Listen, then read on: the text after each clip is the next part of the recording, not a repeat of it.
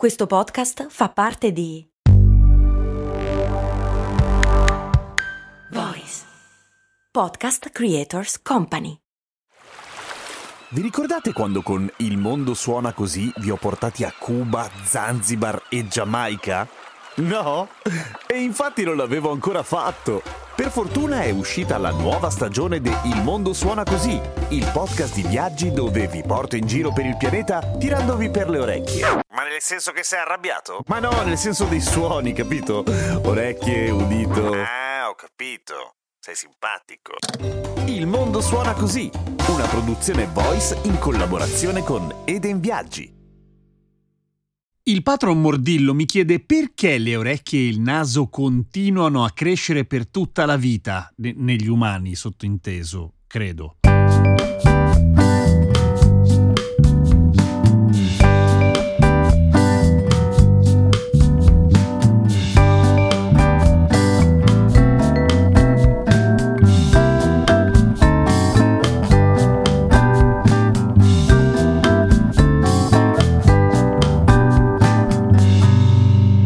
Giampiero Kesten e questa è Cose Molto Umane, il podcast che ogni giorno, sette giorni su sette, ma proprio che cascasse il mondo, ti insegna qualche cosa.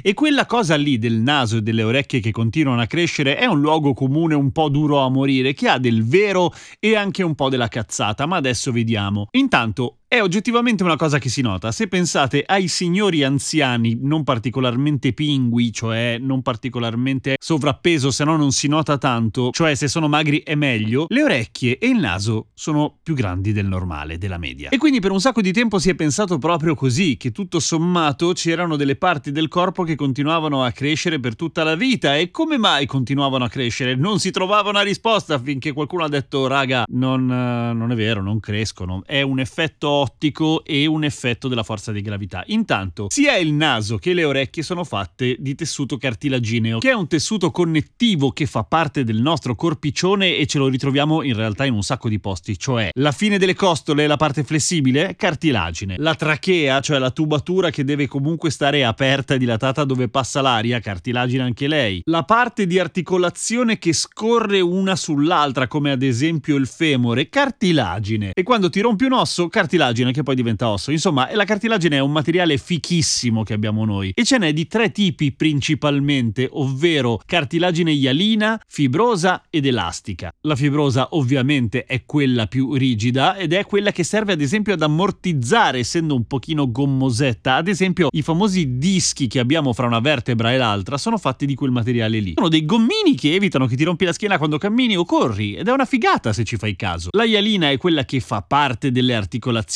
e anche del naso, per cui se volete sapere che aspetto ha o meglio che consistenza ha, toccatevi la punta del naso e parlate in modo stupido mentre registrate un podcast. E quella elastica è quella più flessibile ed è quella che compone i nostri padiglioni auricolari. Ok, è un materiale elastico che però si può rompere comunque, cioè se guardate le orecchie a cavolfiore tipiche dei pugili che hanno preso le cartelle sulle orecchie, ecco quella roba lì succede, si rompe e poi tra l'altro si deforma nel rimarginarsi il più delle volte, per cui fa anche un male boia a dir la verità. Nella cartilagine c'è anche una proteina fibrosa che è anche lei in tutto il nostro corpo e che si degrada col passare dell'età, il famoso collagene, che è il motivo per cui lo mettono in tutte le creme anti-age, con risultati tutti da dimostrare e oltretutto è anche il motivo per cui ci vengono le rughe, ci cadono le palpebre, ci si allungano le guance, insomma invecchiamo, è normale, è così, succede raga. Quindi tutti i nostri tessuti diventano meno elastici, solo che in alcuni casi si vede di più. Il naso e le orecchie sono particolarmente soggetti a questa cosa perché sono anche per conformazione, per forma pure semplice, sono dei simpatici oggettini che devono stare su in pratica, cioè devono tenersi belli dritti in piedi per tutta la vita, perdendo elasticità al collagine e deteriorandosi in fondo i tessuti, perché è quello che succede quando si invecchia, diventano sempre più vittime della maledettissima forza di gravità. E per fortuna abitiamo sulla Terra, se abitassimo su Giove, oltre ad avere una vita probabilmente molto noiosa, avremmo le orecchie e il naso che ci toccano terra perché c'è molta più forza. Ah no, saremmo morti. Comunque, il calo,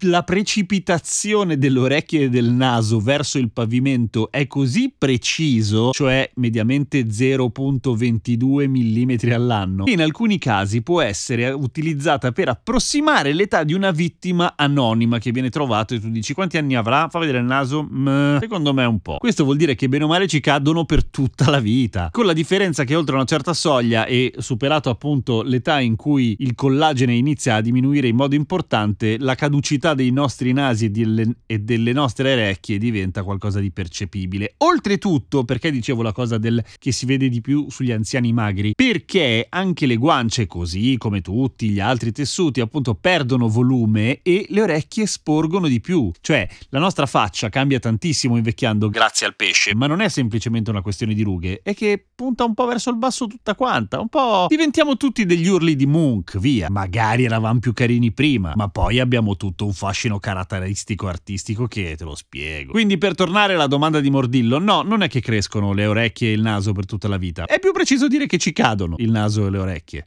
per tutta la vita. Fai una roba, clicca segui sulla tua piattaforma di podcast preferita. Aiuta anche tu cose molto umane a non estinguersi. A domani con cose molto umane.